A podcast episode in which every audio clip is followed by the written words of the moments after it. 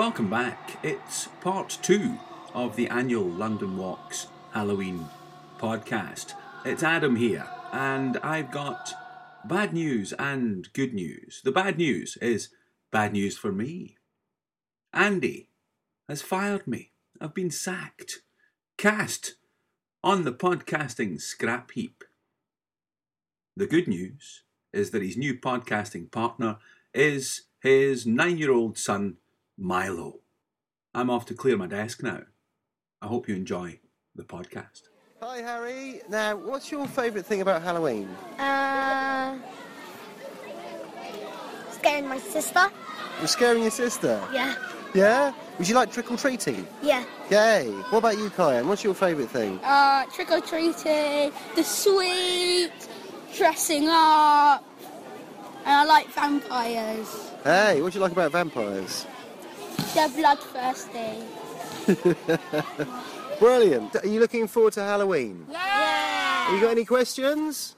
White pumpkin. Oh, I don't know. I'm going to find out. The pumpkin we carve at Halloween is actually known as a jack-o'-lantern. The name is British in origin and dates from the 17th century, when it literally meant man with a lantern, i.e. a night watchman. It was also a popular nickname for the natural phenomenon known as ignis fatuus, fool's fire, or will o' the wisp, a mysterious flickering blue light that can sometimes be seen over marshland or peat bogs at night, and in folklore has become very much associated with malicious ghosts, goblins, fairies and the like. In Welsh folklore, for example, the light is said to be fairy fire, held in the hands of a pucker, or a small goblin-like fairy that mischievously leads lone travellers off the beaten path at night, and then extinguishes the light, leaving them lost. A similar pixie light is described in Cornwall and Devon. You are pixie-led. In other tales, the will-o'-the-wisp is a guardian of a lost treasure, much like the Irish leprechaun. In the Scottish Highlands, the will-o'-the-wisp is known as a spunky and is seen in the form of a link boy or simply a light that leads unwary travellers to their doom. It has been blamed for shipwrecks at night after being spotted on land and mistaken for a harbour light. Other tales of Scottish folklore regard these mysterious lights as omens of death or the ghosts of once living human beings. They often appeared over lochs or on roads along which funeral processions were known to travel. The name wisp actually refers to a bundle of sticks used as a torch, so the will of the torch. The story of the jack-o'-lantern is very similar to that of the will of the wisp, and is retold in variant forms all over Western Europe. An old Irish folk tale from the mid-19th century has a ne'er-do-well named Drunk Jack, or Stingy Jack, who makes a deal with the devil, offering up his soul in exchange for payment of his pub tab. When the devil comes to collect his due, Jack tricks him by making him climb a tree and then carving a cross underneath, preventing him from climbing down. In exchange for removing this cross, the devil forgives Jack's debt. However, because no one as bad as Jack would ever be allowed into heaven, Jack is forced upon his death to travel to hell and ask for a place there. The devil denies him entrance in revenge, but as a boon grants Jack an ember from the fires of hell to light his way through the twilight world to which lost souls are forever condemned. Jack places the ember in a carved turnip to serve as a lantern. By the late 1800s, these lanterns were known as turnip lanterns, described as a lantern made by scooping out the inside of a turnip, carving the shell into a rude representation of the human face, and placing a lighted candle inside it. The custom was thought to have started in Ireland, where Catholic children would carry turnip lamps while begging door to door for soul cakes to commemorate the dead on both Hallowmas, all Saints' Day, November 1st, and All Souls' Day, when the boundaries between this life and the other were believed to become transparent and the dead returned to earth to visit their descendants. The grotesque faces carved on the lanterns originally thought to represent Christian souls in purgatory or supernatural beings that could frighten off evil spirits and later specifically to ward off vampires as the light would reveal their true identities.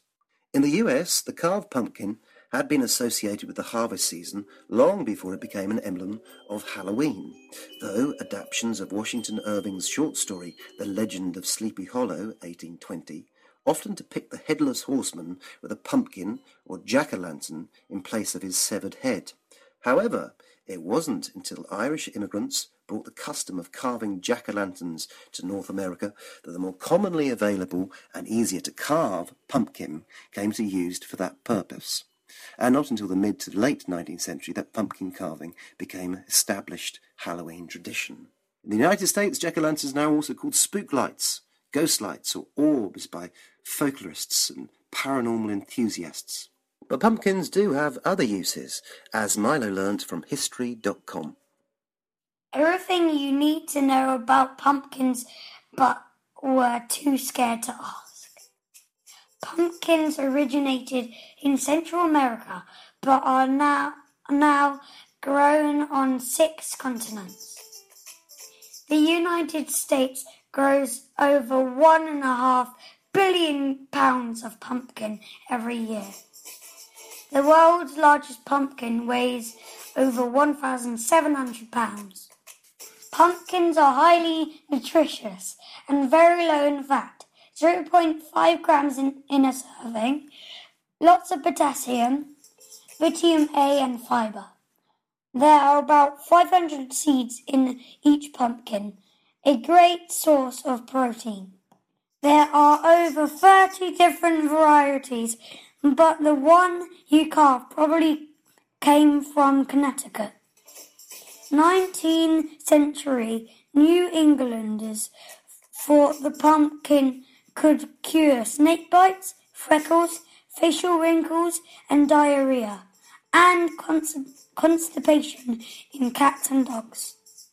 Every year, Delaware hosts the World Pumpkin Chunkin, the, the annual pumpkin championships where pumpkins are launched over 5,000 feet from an air cannon. When you put it on your porch on the 31st of October, mischief makers will have 14 hours of darkness to smash it. Thanks, Andy and Milo.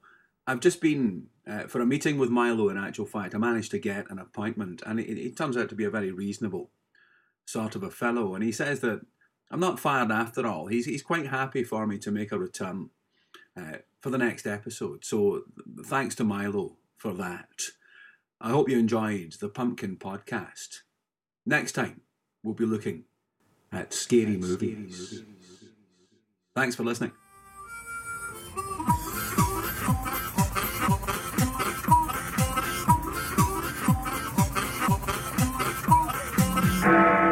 London Walks podcast was compiled, produced, and presented by Andy Hallett and Adam Scott Goulding. For details of the full programme of London Walks, London's best guided walking tours, go to www.walks.com. The London Walks podcast was an APB production.